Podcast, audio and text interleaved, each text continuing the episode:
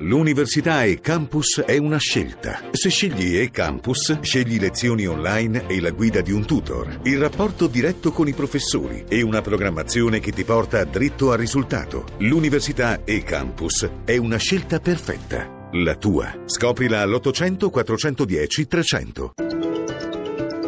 Radio 1 News Economy. Buongiorno Danna Trebbi, risale il prezzo del petrolio dopo l'accordo Mosca-Riyadh per la stabilizzazione del mercato mentre è in corso a Teheran l'incontro tra l'OPEC e l'Iran. Incauto rialzo le borse europee con la sola eccezione di Londra, l'aggiornamento in diretta da Milano con Sabrina Manfroi. Sì, le borse sono in rialzo in attesa che riapra Wall Street dopo il giorno di chiusura ieri per festività. Milano sale dello 0,18%, Francoforte più 0,36%, Parigi più 0,22%, in controtendenza Londra che perde lo 0,14%. A Piazza Affari in evidenza Mediaset che guadagna il 2%, bene anche Saipem più 1,75%, Jux più 1,6%. I bancari sono deboli, cala invece Telecom che insieme a CNH perde circa mezzo punto percentuale. Per quanto riguarda il petrolio, dopo il rialzo seguito proprio all'accordo, come avete detto in apertura, ora il greggio ha invertito tendenza, il Brent è tornato a scendere a 47 dollari il barile, l'euro invece viaggia a 1,11,63 sul dollaro, stabile lo spread, linea Roma.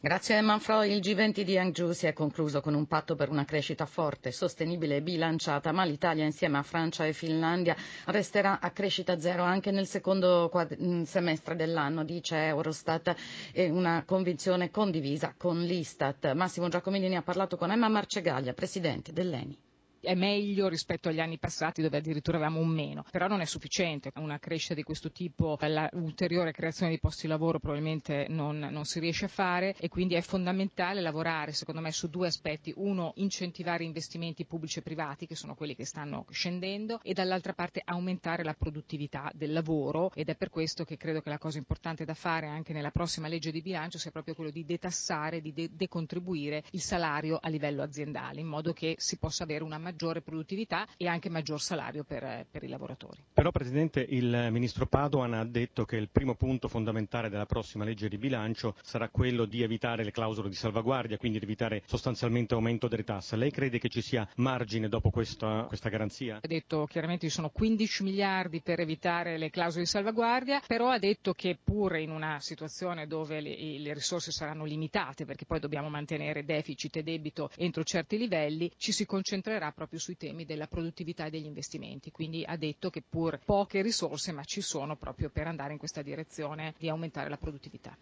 E se l'economia resta ferma dal turismo arrivano segnali di ripresa secondo i dati di Confesercenti e CNA, la Confederazione degli Artigiani. In particolare l'osservatorio Confesercenti registra un aumento di 64.000 posti di lavoro ed un aumento della fiducia delle imprese. La CNA, CNA Balneatori segnala invece un aumento delle presenze soprattutto soprattutto in Puglia, che ha registrato un incremento addirittura del 25%. Ne abbiamo parlato con il responsabile dell'organizzazione, Cristiano Tomei. Noi a agosto abbiamo visto che abbiamo confermato il dato già eccezionale del 2015.